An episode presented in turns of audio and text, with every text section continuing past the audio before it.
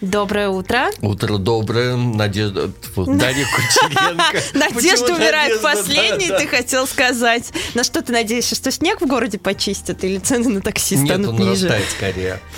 Стас Михайлов и Дарья Кучеренко – это уфимский разворот на «Эхе Москвы» в Уфе. Сегодня и забыли э, понедельник. Да не успела я еще даже сказать. А. Никита Полянин, конечно, за звукорежиссерским пультом. 8.09 в столице Башкирии. У нас сегодня очень плотный по информативности, по содержанию эфир. А, мы сегодня будем звонить э, министру здравоохранения Башкирии Максиму Забелину и говорить про организацию информацию штаба помощи беженцам из Донбасса в Уфе. А во второй половине после 8.30 у нас будут еще два гостя по телефону. Это сопредседатель профсоюза действия Андрей Коновал. А, поговорим про то, что сейчас происходит а, с забастовкой медиков в Башкирии. И юрист, пчеловод Евгений Сорокотяга. С ним будем говорить про акцию протеста против прихода инвесторов из Франции в Иш Ишимбайский район. А, так что оставайтесь с нами до конца этого часа. Напомним про все наши э, каналы связи. Давай, да, еще. А, номер телефона 8 927 33 04. Как-то я странно объявляю номер, я сейчас поняла. Давайте еще раз. Забыли то, что я сейчас говорила. 8 927 3 304 10 51. 8 927 3 304 10 51 это номер телефона, по которому можно написать в WhatsApp или традиционным способом смс-ками. Ну, ну, во-первых, э, в YouTube ставьте лайки обязательно. И смотрите нас там. И в да, Одноклассниках и комментируйте, еще. и в Одноклассниках вы можете комментировать. А, ну, а мы начнем. Начнем с обзора прессы. Clear Light Rus вновь не смог оспорить решение о возврате денег за пиксельные елки. Вот по этому предписанию должны вернуть 115 миллионов рублей, полученные по контракту с ГКУ э, хозяйственное управление при управлении делами главы э, Башкирии за поставку новогодних пиксельных елок в 8 муниципалитетов э, Башкирии. Несколько лет назад, наверное, все помнят, э, у нас в Уфе поставили пиксельные елки, и тогда местный штаб Навального, штабы Навального признаны в России экстремистскими, ликвидированы и запрещены. И Лилия Чанышева. И Лилия Чанышева, да, экс-координаторка штаба, она занималась занялась этой историей и выяснила, э, что там были ну, серьезные нарушения при закупке этих ну, елок. Суд установил, что на 80%, 80% превышает цену производителя. Это за счет того, что э, с одного города на, в другой, на да? другой угу. город, потом одному э, владельцу, другому владельцу и так далее. А, вот у меня вопрос. И теперь, э, и теперь э, нужно вернуть эти деньги в федеральный бюджет. Вот что важно. Да. Во-первых, накажут ли снимут с должности Реброва Романа Сергеевича, так, а управляющего кто? делами главы Республики угу. Башкортостан, который приехал к нам из Красногорска. А, и 115 миллионов – это не фунт изюма. Ну, слушай, что нам 115 миллионов Нет, в Башкирии? А они Мы же богатая республика. елки под видом под Экст, экстрен, экстренной помощи. Экстренное новогоднее настроение нужно было создать да, да, просто. Да. Все для города, а мы не ценим, как обычно. А что еще интересного в новостях было? А, Минобр Башкирии прокомментировал проверки школьников на склонности к экстремизму. Об этом пишет э, портал Медиакурсеть. А, наверняка вы тоже слышали, многие родители обеспокоились тем, что их детям э, в школе раздали анкеты, э, и он, там было очень сложное такое, знаешь, название, я его сейчас даже не воспроизведу, но, как обычно, с этим бюрократическим канцеляристским языком, но э, в народе, так сказать, его прозвали тест на толерантность, да. А родителей напрягло, что там были вопросы которые, как э, им показалось, и мне показалось, когда я прочитала эти вопросы, это не только показалось. ставят целью понять, о каких политических взглядов, например, придерживается школьник, насколько он там э, готов выходить на протесты, допустим, да, а, и э, знаешь, что мне показалось э, странным? Ну, точнее, не странным, неудачным. В наше время что-то странным может Нет, показаться. Мне, мне показалось неудачным то, как э, каким вот я уже про это сейчас сказала, то, каким языком был, была написана эта анкета. Представь, знаешь, мне даже страшно стало, даже мне стало страшно, когда я начала читать вот эти, вот эту, э, вот это Текст. вступление, да, К, к, к опроснику со словами терроризм, экстремизм, и такой читаешь и думаешь, боже мой, что это, ну, вообще, что такое вообще? Было бы интересно, э, кто это составлял. Э, вот, это из, составляли Э, профессиональные психологи сказали в Минобре. Нет, вот Минобр это составлял, и это все-таки заказ от э, силовых ведомств. Ну, возможно, и, и идет, это идет, было солидарно. Тут не уточняется, конечно. Вот этот вопрос остался э, в, в Без ответа. да. Угу. Было бы неплохо узнать вообще ну вот смотри, да. в ведомстве сообщили, что в соответствии с планом мероприятий Межведомственного совета общественной безопасности, который 30 декабря 2021 года утвердил Ради Хабиров, раз в год проводят мониторинг, который должен выявить наиболее уязвимых воздействий идеологии экстремизма и терроризма среди учеников.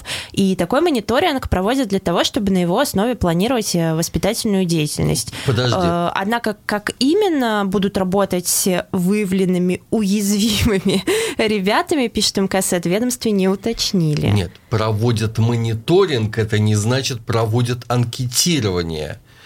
Ну, э, формы мониторинга а могут был быть такой разные. раньше нет. Я не знаю, у меня нет детей в школе, нет, я давно я учусь. имею в виду вот раньше, когда ты училась, когда я учился. Да. Ну, нет, я не...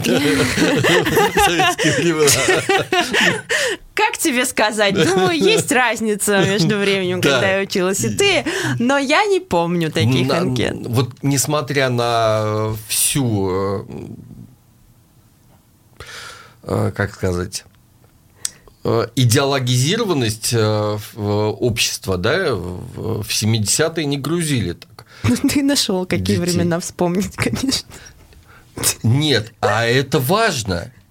Ну, извините, в 70-е и школьники э, вместе со штабом Навального на протест не ходили. А штабы Навального признаны экстремистской организацией, да, ликвидированы, да, да, запрещены, напоминаем, да. Вообще это бред полный. Это вот полный бред. И э, таких э, псевдопсихологов надо уволить. Да, Потому... ну, а ты у нас да. эксперт, что ли, по психологии? Уже сразу, лишь бы уволить кого-нибудь. Да, вот, вот надо, всегда да, так в России, уволь... лишь бы уволить кого-нибудь. Да, надо увольнять, потому что это деньги лишние. Так, давай дальше. Что у нас еще есть из интересного почитать? Так, что сейчас я сейчас откроется. Я вот отмечу э, материал, который мы писали в «Коммерсанте» о том, что Кассационный суд в Самаре встал на сторону да. медсестер Белорецкой ЦРБ.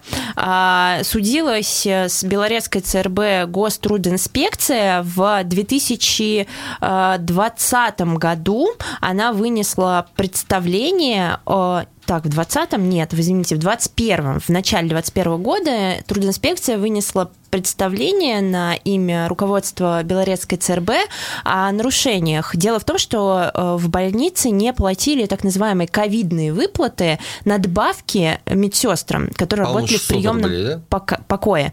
Что, прости? По-моему, 600 рублей. Нет, там не э, там надбавка это процент от оклада. Угу. И сейчас это постановление уже не действует, а на 2020 год оно действовало. И вот э, медикам задолжали за несколько месяцев нормальные такие сумму, учитывая, что это 40% от зарплаты. А, и больница пыталась это обжаловать э, в судах, а, но в итоге кассационный суд э, встал на сторону а, медсестер. И теперь, э, по идее, им должны выплатить деньги. И руководитель региональной гострудинспекции Татьяна Стрелина сказала, что очень, конечно, жаль, что так долго медикам пришлось ждать заработанных еще в 2020 да. году выплат, и было очень обидно за них, но хорошо, что в итоге удалось склонить суд на свою сторону. Вот те люди, которые все это допускают, э, не выплачивая деньги, их же не уволят с волчьим билетом. Вот опять за, опять за увольнение я. Это ты сегодня вообще отрубить ну, всем головы, всех уволить. Вот, смотри, пострадал не только Белорецк, ну, условно говоря, город, пострадал бюджет, наши с вами деньги, которые мы платим, да, бюджет. Ну, судебные издержки, переделка планов э, тоже денег стоит, на зарплату этим чиновникам, а они будут сидеть. А, давайте мы сейчас поменяем тему и попробуем позвонить министру здравоохранения. Ну, не на эту тему, о которой мы сейчас говорили, а, хотя к министру, конечно, всегда очень много вопросов, но сегодня мы договорились а, поговорить про одну конкретную тему, про организацию штаба по приему беженцев из ДНР.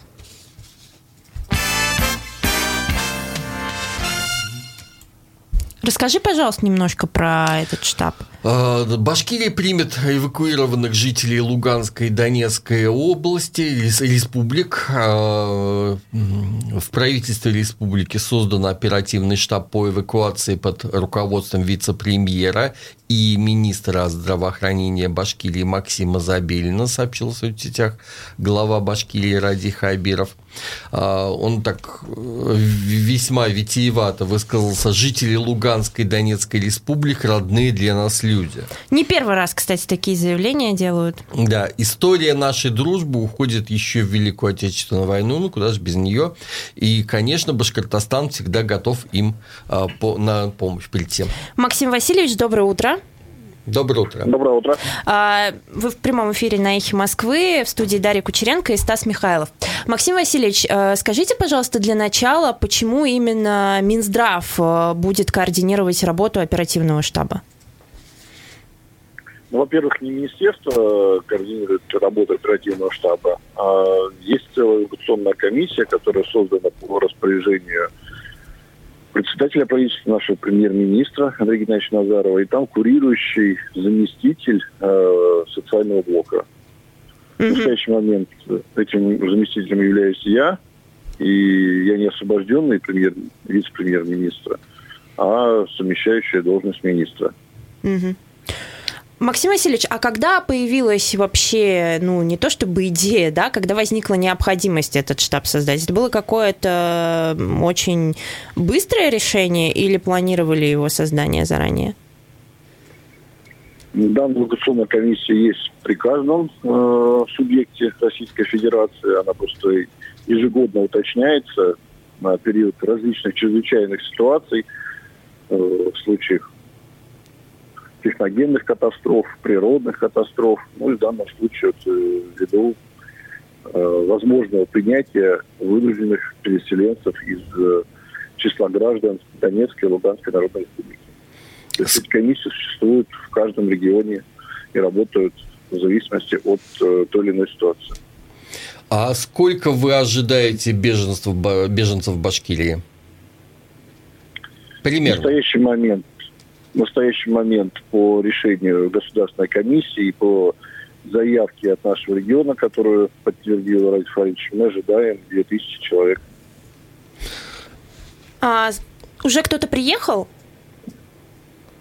Нет, э, из числа э, беженцев э, централизованно к нам никто не приехал, но у нас работает с субботы горячая линия, на базе нашего ситуационного центра. Также была привлечена э, Кул-центр Единой России и уже порядка трех-четырех семей, которые самостоятельно покинули эту территорию Донецкой и Луганской Народной Республики. У нас уже есть, отрабатываем им помощь. Максим Васильевич, вот мы из новостей знаем, что сейчас беженцев размещают в Ростовской области, в, в общежитиях. А это как вообще эта работа будет строиться технически? То есть а, они сами по своему желанию а, могут приехать в Башкирию или их будут сюда направлять из Ростовской области? Нет, по решению Государственной комиссии, которая сейчас находится в Ростовской области, куда входят все отраслевые э, федеральные органы власти будет формироваться централизованные эшелоны, и на поездах будут направляться в те регионы, которые э, готовы принять э, в настоящий момент, вы правы, это Ростовская, Воронежская область. Вчера на заседании комиссии озвучили, что будут также задействованы регионы Центрального федерального округа. Мы ожидаем в ближайшие дни решения Государственной комиссии и будем готовы принять то количество, которое будет определено в рамках квоты. А когда ожидать э, приезда этого эшелона? Я думаю, что после 22 числа будет точная дата, мы вам сообщим. Угу. А где будут размещать этих беженцев, когда их сюда привезут? Данных граждан планируем размещать мы в пунктах временного размещения граждан, которые существуют при каждых, э, каждом муниципалитете и городе нашей республики. Это формат э, размещения в общежитиях, профилакториях, санаториях нашего республики. А, Максим Васильевич, а не будет такого, как вот опять-таки в Ростовской области, где студентов срочно попросили съехать из общежития, дали три часа, чтобы заселить вот этих граждан? У нас это какие-то свободные общежития будут? У нас будут задействованы свободные места, но часть э, пункта временного размещения, которые, в которых сейчас находится кто-то из наших граждан, будем просить действительно досрочно э, освободить а, а это как, какого рода пункты размещения, где сейчас находятся граждане? Профилактории, санатории нашей республики. А, то есть их закроют на время для вот санаторных услуг? Да, на время, да. Угу. Мы же понимаем, что такое количество площадей, которые бы круглогодично были готовы, ни в одном субъекте нет, чтобы они простаивали.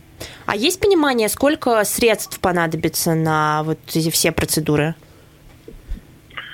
пока э, мы не можем понять, потому что не знаем, какое количество граждан к нам приедет. Ну, то есть квота 2000, но, может быть, будет меньше, да? Или больше? Или больше. Да, может быть, меньше, или, может быть, даже больше. Это будет все зависеть от той ситуации, которая складывается.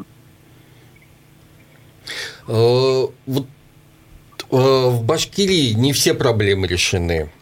Что про медицину говорить, если э, в ваше ведомство смотреть, что соцсфера и так далее.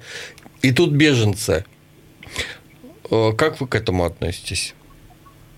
Мы относимся к этому с пониманием. Мы готовы подставить плечо помощи нашим э, гражданам, потому что многие из этих граждан имеют гражданство Российской Федерации. И как это было 2014, 15, 16 годах республика принимала беженцев более двух с половиной тысяч. Я думаю, что в этом, э, в этом случае также, если оценивать то количество звонков, которое поступило к нас в стационный центр, волонтеры, то большое количество наших граждан готовы в той или иной форме помочь, взять э, даже многие предлагают разместить у себя – этих э, граждан, которые будут приезжать к нам. Скажите, пожалуйста, а, Хабиров 19-го подписал, да, указ? Ну, опубликован какой был. Указ? Вы про какой указ говорите? Я про э, принятие беженцев. Ну, указа нет, это есть распоряжение. Ну, распоряжение, да. Есть, есть 19-го. Э, и, Я э... еще раз повторяю, у нас комиссия, созданная при правительстве, она функционирует круглогодично. А 19 числа Ради Фаридович дал указание комиссии рассмотреть вопрос, сколько в первую волну мы сможем принять, сколько у нас будет резерва для принятия граждан, которые вынужденно покинули свои места жительства. Максим Васильевич, а вот вы уже упомянули, что в 2014-2015 годах тоже республика принимала. Я хочу уточнить, а сколько приехало беженцев вот за этот период в Башкирию? Две с половиной тысячи. А что в итоге сейчас с ними? Они, ну, как бы интегрированы в общество, они нашли работу? Или уехали? Или уехали, да. К сожалению, вот не могу вам ответить сейчас на этот вопрос что mm-hmm. не обладаю полной информацией. А какой план по поводу принятия вот новых беженцев? Вот они побудут в пунктах временного содержания, а потом что? Для несовершеннолетних, которые проходят обучение, будет организовано обучение по программам школьных, которые э, будут уточнены, э, что они прошли и будут учиться вместе с нашими детьми. Кому нужна будет медицинская помощь, будет оказана в полном объеме. А, также будут получать соответствующие выплаты, и у кого появится желание, будем предлагать форматы различного трудоустройства. А что касается жилья? Пока будут размещены в пунктах временного размещения. Дальше будем оцениваться, либо эти граждане вернутся к себе жить, либо будут предлагаться какие-то варианты. Спасибо большое. Это был Максим Забелин, Спасибо. А, министр здравоохранения республики и координатор штаба по, как он, кстати, правильно называется сейчас, извините, штаб общественной поддержки эвакуированных граждан ЛНР и ДНР. Ну вот, э, СМИ пишут, что граждане уже начали приносить Во одежду, всю... продукты, средства личной гигиены. На выходных власти республики распространили сообщения о том, а, какие вещи, какие продукты и лекарства требуются беженцам. Ну и вот, как мы слышали уже от Максима Забелина, многие приняли участие в этой акции гуманитарной помощи. Ну, очевидно, что мы будем еще говорить про беженцев и про эту ситуацию. И коллеги наши на федеральных радиостанциях Москвы, конечно, про это много говорят. Мы будем говорить про региональную специфику. А сейчас уйдем на новости, на московские и на местные. После вернемся и поговорим про забастовку медиков и про акцию против э, французских инвесторов в Ишимбайском районе. Продолжаем уфимский разворот на эхе Москвы в Уфе. В студии Дарья Кучеренко, Стас Михайлов, за звукорежиссерским пультом Никита Полянин. А, трансляция доступна в в Одноклассниках и в Одноклассниках. Да, можно присоединяться к чату на Ютубе и общаться с нашими другими слушателями. 8 927 304 10 51 это телефон, по которому можно писать э, сообщения. А мы сейчас, как и анонсировали ранее, будем разговаривать с, с председателем профсоюза медработников действия Андреем Коновалом про ситуацию в Ишимбайской ЦРБ. Андрей с нами на связи. Доброе утро. Доброе утро. Доброе утро. Андрей, расскажите, пожалуйста, для начала, продолжается ли итальянская забастовка в Ишимбайской ЦРБ для слушателей, которые вдруг не знали и не знают или забыли? Я поясню, что итальянская забастовка – это такая форма протеста, при которой э, работники работают исключительно по всем правилам и инструкциям. Ну, то есть здесь нет нарушения трудового законодательства, просто это так называется забастовка. А, так вот, продолжается ли она сейчас? Да, продолжается. Я напомню, что э, изначально за две недели был предупрежден работодатель о том, что с 4 февраля э, работники в поддержку своих требований переходят к так называемой итальянской забастовке, которая будет состоять в двух моментах. Первое – отказа в работе неукомплектованной бригаде, то есть бригаде, составленной с э, нарушением федеральных норм организации скорой медицинской помощи, когда всего один медик в бригаде вместо двух. И второе э, – это отказ от дополнительной работы по совместительству, то есть уход всего лишь на одну ставку, то есть люди ну, просто Э, в соответствии с Трудовым кодексом будут работать э, по той норме рабочего времени, которая также определена законодательством. Но накануне, там, за два дня до начала вот этой акции, э, медики заявили о том, что, учитывая высокую заболеваемость, эпидемиологическую обстановку напряженную, они все-таки будут выезжать э, в бригаде, если не будет хватать медиков на ее комплектование. Просто э, они расторгли дополнительный договор совместительства на работе на, на свыше ставки. Таким образом, акция в крайне мягких формах проходит. Э, и, соответственно, то есть люди работают на ставку, но не отказываются, кстати, если их будут привлекать к работе эм, в их так называемый выходной день. У них сменный график. Это есть такая возможность у работодателя, она предусмотрена трудовым кодексом. Там просто идет повышенная оплата работы в такой выходной, как вот э, или в нерабочий праздничный день, вот как у обычных э, работников. То есть люди готовы закрывать э, необходимое количество бригад своим участием, выходом в свой выходной день, но не по работе по совместительству. Работодатель сожалению, э, не принимает меры к тому, чтобы э, привлекать на таких условиях работников, чем, с нашей точки зрения, эм, ну, то есть действуют вопреки интересам службы. Начали вести фельдшеры сейчас дневник вот итальянки, как там его, называют, его называют, а, и мы видим, что вот в последнюю там предыдущую неделю количество бригад, а, которое было на линии каждый день, это от трех до семи. А в то время как, причем нередко вот эти семь, когда семь бригад, они комплектуются за счет практически все время там работает одна бригада из Стерлитамака, то есть отвлекается, видимо, ну, работник невидимо, а так это однозначно, значит, ну, он отвлекается от обслуживания Тормазского района, плюс еще из Уфы время от времени подъезжает э, одна или две бригады.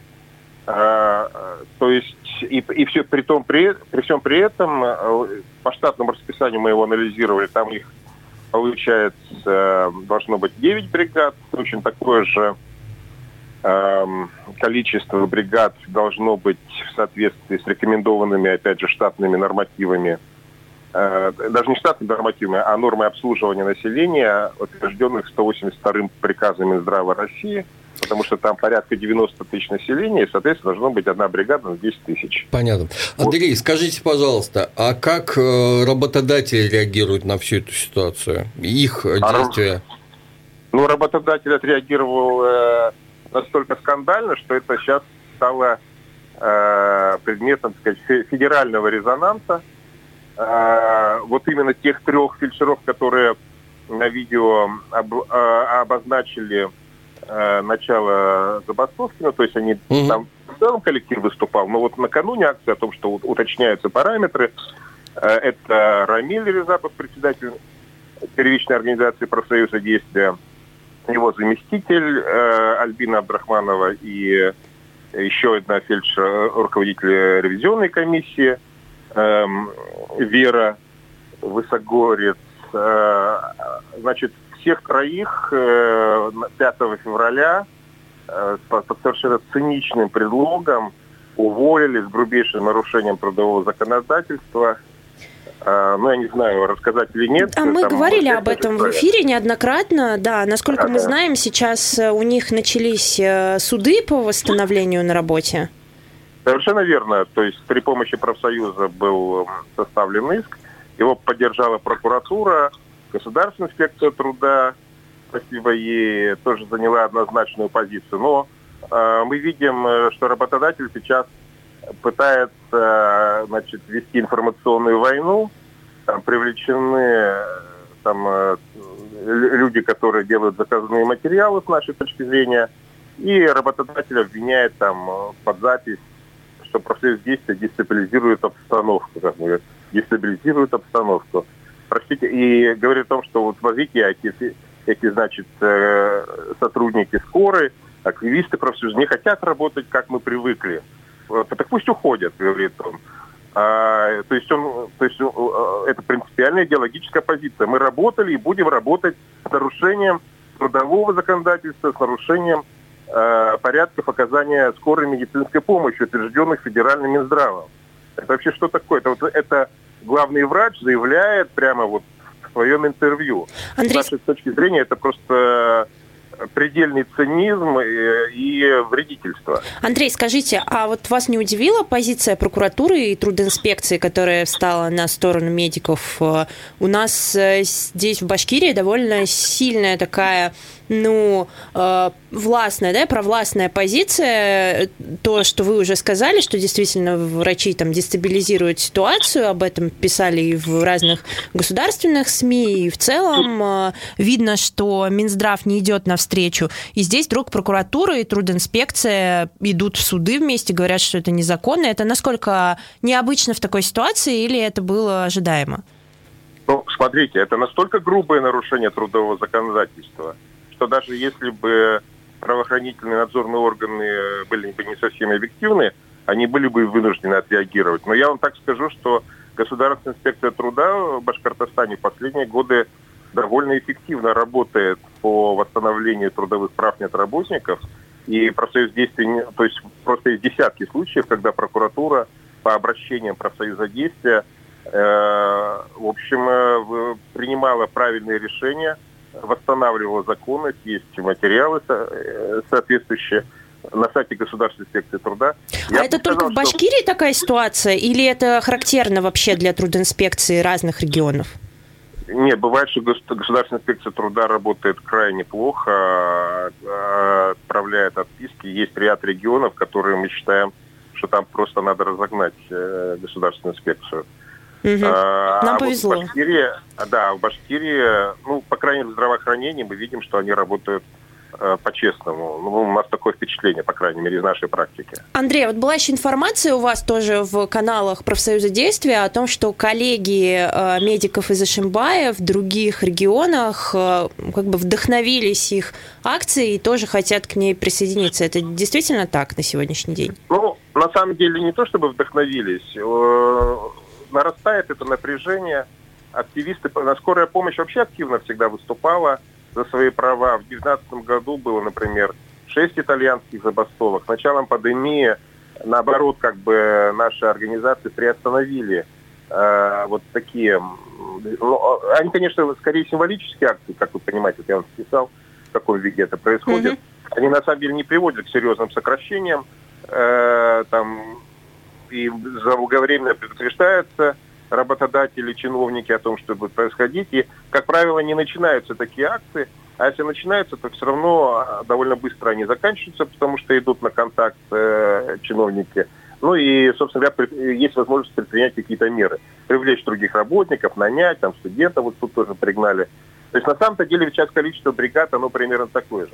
Андрей, Но, э, да, последний... Вот, в, да, да, да. в Московской угу. области, да, э, медработники Э, сейчас тоже как бы предупредили, что вот смотрите, мы вот обратились по этому, мы по этому. Были обещания работодателя это сделать, но, но не сделали. Мы как бы предупреждаем. Там они провели просто опрос о том, сколько, ну, э, готовы ли вообще к каким-то более решительным действиям. И большинство принявших участие в опросе ответили, что да. Но мы надеемся, что все это не, не будет выливаться, опять же, в, в реальные такие коллективные действия уже именно итальянской забастовки, что начнут э, решать его поставленные вопросы. Да, Андрей, а вот в Башкирии э, медики до какого момента готовы продолжать эту забастовку? Ну, смотрите, мы сейчас э, пытаемся все-таки э, заставить работодателя, э, побудить его привлекать к работе э, за, к работе в выходные дни работников по, за двойную оплату, да? соответственно, вот с сегодняшнего дня будут писаться такие заявления. У нас уже есть случаи, когда... Э, вот, э, а, ну, то есть до момента, когда не начнется работа по всем правилам? Ну, смотрите, нет, по всем правилам, э, к сожалению, они все равно не смогут сейчас это организовать. Мы всегда говорили, что мы готовы дать премию для выполнения. Мы говорим, дайте, э, э, делайте рабочую группу, давайте обсуждать наши угу. предложения. Андрей, Но спасибо. Да, до 1 у нас марта, буквально 10 секунд осталось. Вот она будет идти, по крайней мере, угу. эта акция. Спасибо большое. Это был Андрей Коновал, сопредседатель э, профсоюза медработников действия. Э, сам Андрей находится в Ижевске, именно там как бы центральный, центральный офис, центральный да. офис да, этого профсоюза. А, очевидно, к теме забастовки в Ишимба и вообще недовольства медиков мы будем еще возвращаться. А сейчас давайте поговорим про другой протест. Ишимбайский. Тоже, кстати, вы... слушай, до меня только дошло. Да, да, да, Ишимбай становится у нас центром протестной деятельности в республике. Вот про другой уже протест поговорим после, после отбивки. Можно нам отбивку? Нет. Ура! Э, пчеловод Евгения Сорокотяга э, про митинг про митинг в Ишимбайском, в Ишимбайском районе. районе да, да. Он пчеловод и юрист. Был, кстати, у нашего коллеги Айдара Ахмадиева в передаче «Ищем выход» в пятницу вместе с другими экспертами в этой теме. А мы с ним хотим поговорить про то, что проходило на, э, на выходных, точнее, вчера.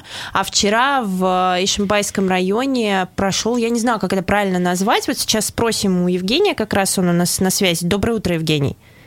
Да, доброе утро. Евгений, как сами участники вчерашней акции определяют формат этого мероприятия? А, ну, вообще, сами участники определяли как флешмоб, но это было больше похоже на искренний такой сход народа, который а, вот в своем, в своем стремлении не пустить на свою землю э, и пользоваться своей землей самим а, собрался. Э, так все душевно произошло. В конце была зачитана резолюция, даже немножко там песни и танцы были. То есть вот сами участники это определяют как э, ну, волеизъявление народа такого. А, Евгений, сформулируйте, пожалуйста, как бы какое требование было у людей э, и какие э, события и обстоятельства вывели их на улицу? Требование было единственное, а людям хочется жить на своей земле, пользоваться вот, вот этими ресурсами, вот, заниматься пчеловодством. И не хочется, чтобы кого-то посторонних, ну вот французов, не допускали до, э, до этого, потому что это со временем все понимают, что они лишатся этого. Да, ну давайте а, обозначим, Подождите, что... вообще э, французов допускать или... А да, вообще. Вообще. Давайте обозначим, что Вся история началась после того, как появилась информация о том, что в Ишимбайском районе французская компания хочет э, Be Happy, да, она называется, хочет да, ре- реализовать инвест-проект по производству меда. И для этого ну, компании нужна земля, да, понятно, где она будет э, свои пасеки ставить. И местные жители, которые занимаются пчеловодством очень много лет, возмутились тем, что их, не, спрос... не спросив, отдают какие-то земли, которые будут использоваться французскими инвесторами. И, если я правильно понимаю, есть еще опасения того, что, э, ну, как это правильно называется, э, пострадает генотип, да, башкирской пчелы, пчелы, потому что будет завезена да. э, пчела другого генотипа из Франции, то есть не, не та, которая у нас здесь есть в Башкирии. Да, но дело в том, что вот э, мы были в Исике, Исике вчера, и место-то выбрано достаточно удачное, потому что там, судя по тому, как расположены липовые леса, как э, немножко болото, там бурное развитие пчел, и э, там вот именно большие медосборы так должны быть. Мы попробовали мед, у них такой вкусный мед, настоящий башкирский мед. И, э, у местных пчеловодов вы имеете в виду? Да, да, да конечно, местных пчеловодов. И э, надо сказать, что, конечно, да, они удачно выбрали французские инвесторы это место, но э, есть много, э, много, скажем так, таких уже э, ситуация, когда при, при завозе какой-то иной пчелы южной, это не только портит генофонд, но фактически э, местные лишаются пчелы, потому что вместе, вместе с пчелой завозной привозят и болезни, которые не были у этих пчел, у наших местных, к которым они не, не привыкли. Я, на самом деле, сам, как пчеловод, в свое время лишился практически 90% пасеки из-за завоза вот, южной пчелы а, кавказской. Э, Патрик Хоффман, так зовут французского инвестора, который планирует реализовать э, масштабный инвестпроект. Мощность производства, как сообщалось, составит до 7 тысяч тонн э, различной медовой продукции в год. И общий объем инвестирования, инвестиций, простите, оценивается в 3,8 миллиарда рублей. Скажите, пожалуйста, Евгений, насколько спокойно вчера прошла эта акция? Было ли внимание со стороны властей или со стороны правоохранительных органов? А, вы знаете, акция до, до, до, достаточно спокойно прошла в добродушной такой атмосфере. А, да, были сотрудники полиции, которые, естественно, должны были а, наблюдать за соблюдением порядка, но какого-либо вмешательства ни до, ни после, ни во время акции не было. Нужно сказать, что вот большое количество народа собралось со всей Башкирии, ну, по разным оценкам, там от тысячи до двух тысяч человек – и вот э, поводом для сбора, я считаю, что стало не только э, вот, широкая огласка, но и то, что э, до этого приезжало представительство, правительство, представители правительства республики, и где вот было высказано мнение о том, что там местные делают какой-то неправильный мед, и вот какие-то неправильные, хотя неправильные пчеловоды, хотя они занимаются этим столетиями, там многие говорят ну, в нескольких поколениях уже им передают это как ну, промысел да, какой-то. Mm-hmm. И э, вот высказывание делегации правительства о том, что них мед не соответствует чему-то, ну, как минимум, наверное, недальновидно и не соответствует действительности. Мы вчера туда приехали, и э, встретились с несколькими пчеловодами, к которым приезжают как и местные э, с других э, территорий России, да, приезжают за медом, так и, и, и из-за границы люди приезжают и закупают достаточно большое количество меда, там по несколько фляг, там по тонны. То есть уже нужно сказать, что определенный экспортный потенциал у этой территории есть, и он развивается. Они же как-то этот мед вывозят за пределы Российской Федерации. А им приезжают, говорят, ну, как-то вы какой-то неправильный мед делаете. Ну, наверное, неправильно это. И вот во многом такое количество людей, которое вышло на флешмоб, вот определило именно вот ну, желанием людей защитить, что ли, местных пчеловодов, местное население, вот поставить все как есть и развивать. Почему, почему бы не развивать вот местных пчеловодов? Они умеют это делать, они знают, как это делать, и мед их оценен по достоинству. Там ну, уже сейчас нет. То есть, а... куплен весь. Альтернатива предложения э, местного населения – это в, вкладывайтесь в нас, да, поддерживайте нас, а не приводите на наши земли иностранных инвесторов, которые э, будут, ну, по, по сути, конкурентными нам серьезными. Ну, то есть, понятно, если зайдет большое производство, то малое производство вряд ли выживет в таких условиях. Ну да, так, такое мнение тоже звучало, да. Я думаю, оно вполне имеет место быть при определенном подходе при создании условий, конечно, там достаточно большой потенциал у пчеловодства. И качественный мед, ну, качественный мед, он определяется, ну, я считаю, не только вот а, что, что именно произрастает на этой территории, да, какие люди это делают, но и пчелой, вот их пчела дает такой мед, он, на, на самом деле настоящий башкирский вкусный мед. А скажите, Евгений, а вот резолюция, которая была принята по итогам этой акции, она будет куда-то направлена, и будут ли жители, и, и точнее, какого ответа и какого результата ждут жители от своей акции? Ну, насколько я помню, она а, была зачитана на имя президента Российской Федерации Путина, а, затем прокурора республиканского нашего прокурора – да, подписи собирались, мы ставили подписи, и да, резолюция будет направлена. Угу. Спасибо большое, Евгений. Это был Евгений Сорокотяга, юрист и пчеловод из э, Ой, я, я не знаю, он из Ашимбайского района или нет, я сейчас хотела сказать. Ну, в общем, рассказывал он про а, акцию в Ашимбайском районе. Я смотрела, кстати, видео, действительно масштабно. Они, люди в, а, не, не на площади где-то собрались, а вдоль дороги встали. Ты смотрел да. видео? И это, конечно, выглядит всегда очень эффектно, да, потому что много людей, много машин. По и... Кушталу. Э, да. По принципу. И фотография, когда фотографируешь, ты видишь, что людей много-много-много-много, да, и в перспективе они вот так вот уходят да, вперед, э, и были выступления там. Ну, насколько я поняла, вот э, из сообщений СМИ не был никто задержан, к счастью, ничего такого не было. Надеюсь, и не будет в дальнейшем, да. Нет, вопрос, как они из этой ситуации выйдут видимо, с инвестором какие-то договоренности ну, есть. Еще бы. И такие инвестиции 4 миллиарда рублей практически. Явно есть деньги у компании. Мы будем завершать на этом наш сегодняшний понедельничный эфир.